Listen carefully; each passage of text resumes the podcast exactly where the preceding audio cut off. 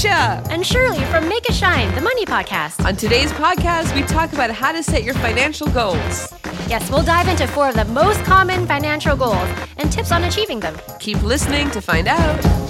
This little light of mine, yeah, I'm gonna make it shine, make it shine, make it shine,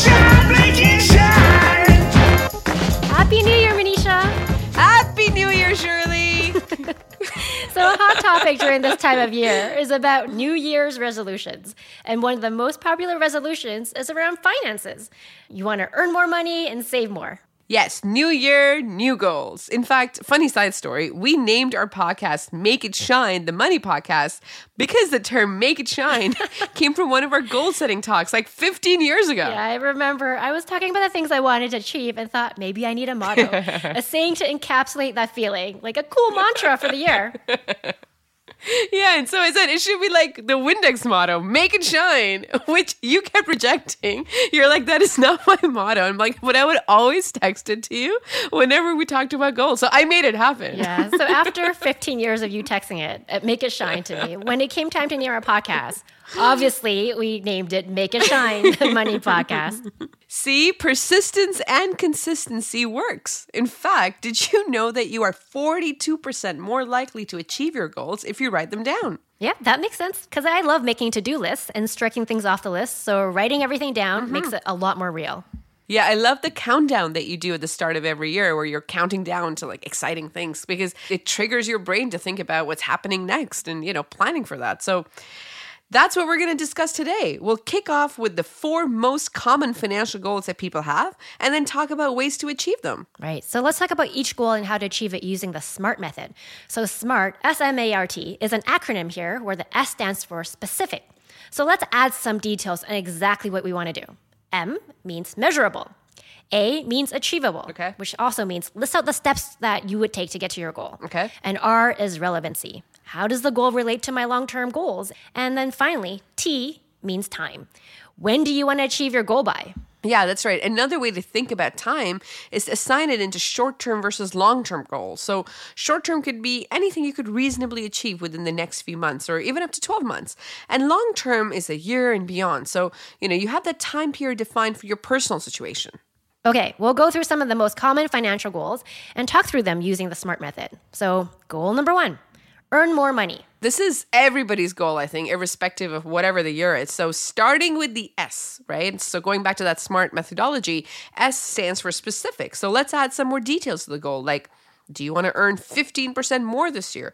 Or maybe put an additional $500 towards retirement? Perfect. The 15% is definitely measurable and it's also achievable. So we'll list out the steps that you might take to achieve this next. It's also relevant and we tie it directly to the long term goal of saving for retirement. Mm-hmm. And we have a specific timeline against it of 12 months. Let's list out the steps to achieve this. So, there's actually many ways to make more money. I mean, number one is if you already have a full time job, you could negotiate for a raise or work toward a promotion. Yeah, that's right. And that's thinking about one stream of income. So some people have multiple sources of money flowing in. So, for example, rental properties or Airbnb being at the second bedroom or your basement, there's your rental income. And then for those who invest, there may be dividend income. And mm-hmm. then there's also side hustle income. So taking on additional work on apps like Fiverr, TaskRabbit, or pet sitting on Rover.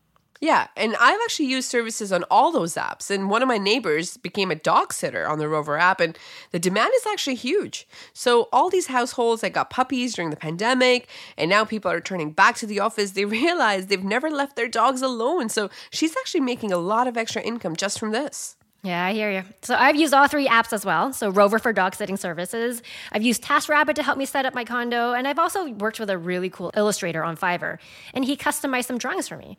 So all three of those individuals from the apps had regular full-time jobs as well. Their time on the app was definitely incremental side hustle money. Thinking about multiple streams of income is really important, and sharing ideas about passive income is important too because there are only 24 hours in a day.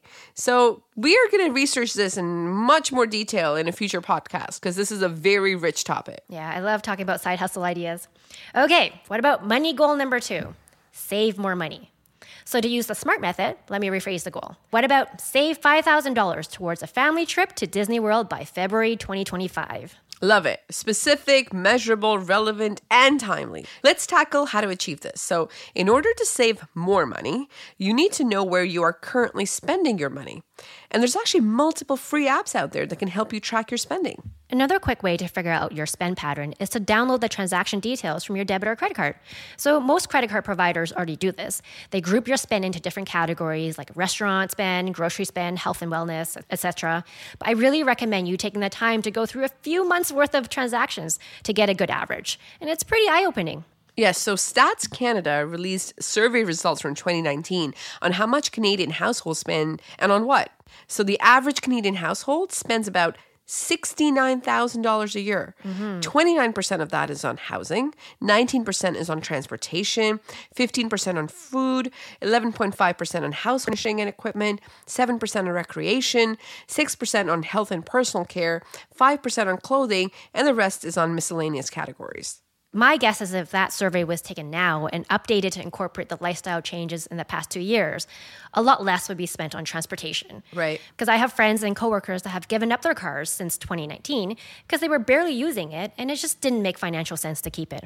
Yeah, and so knowing where your money goes, you can easily evaluate if how you are currently spending aligns with your goals.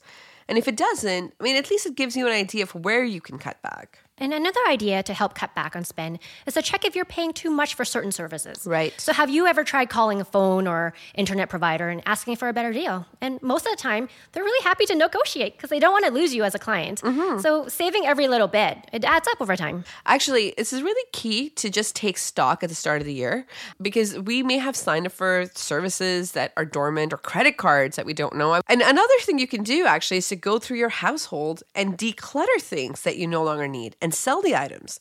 So, depending on the item, you can post it for sale on a variety of free apps like Facebook, Marketplace, or Kijiji. Love that idea. All right, so let's move on to financial goal number three to pay off debt.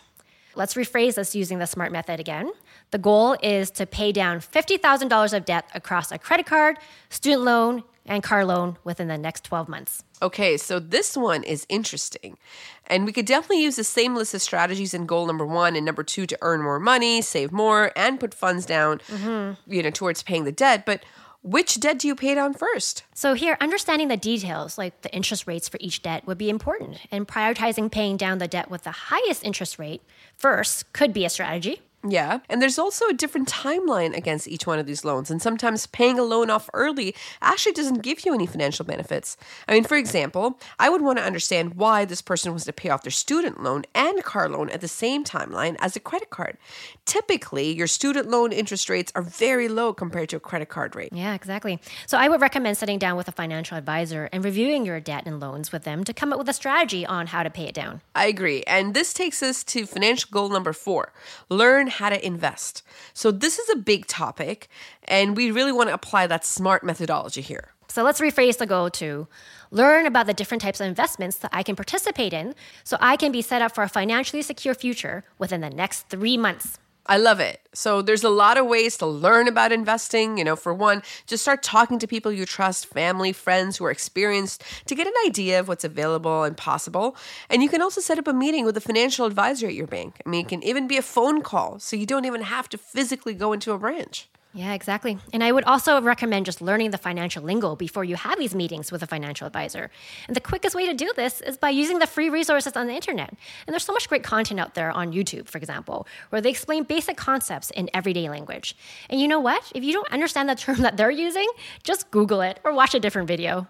Yeah, perfect idea. And another thing I would add is while you are learning about how to invest, also look up how not to invest. I mean, in one of our earlier podcasts, we talk about how emotions affect your financial decisions, and 80 to 90% of all decisions actually are made emotionally. Yeah, and investing is a long term strategy. And with all these DIY self selection investment models, which has its own pros and cons, mm-hmm. it's way too easy to make an emotional decision and end up buying, selling stock that hurts you in the end. So take the time to learn what works for you. I agree. So that's actually a healthy list of four financial goals that we just talked through earn more, save more, pay down debt, and learn how to invest. Here's a few more financial related goals, which are also great for consideration.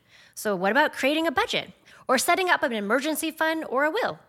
Or how about a no spend challenge when this could be hard? Or even investing just in further education or learning a new skill. I mean, if this is your first time setting financial goals, I actually challenge you to pick just two of them and apply the SMART method. You don't need to pressure yourself, right? And, and just write out the goals, see how you feel. Yeah. After all, you're 43% more likely to achieve your goal by writing it down. One of my favorite quotes from my mom is anything is possible with a plan. When they first got married, she actually told my dad that, you know, maybe by next year we will have a car. And my dad laughed at her and is like, don't be crazy. That's impossible. But they did. They had a car. And it all just starts with a plan. Yeah, sometimes I feel like it can be really overwhelming with everyone around talking about just doing it, just take the leap. And what's important with the SMART method is know that you don't need to take a leap. You just need to take a step. Yes, I love that. Take a first step towards something important. And before you know it, you're near your goal. And with that, we hope you enjoyed this episode and please share it with a friend. Check us out on Instagram at Make It Shine Money. And don't forget to make it shine.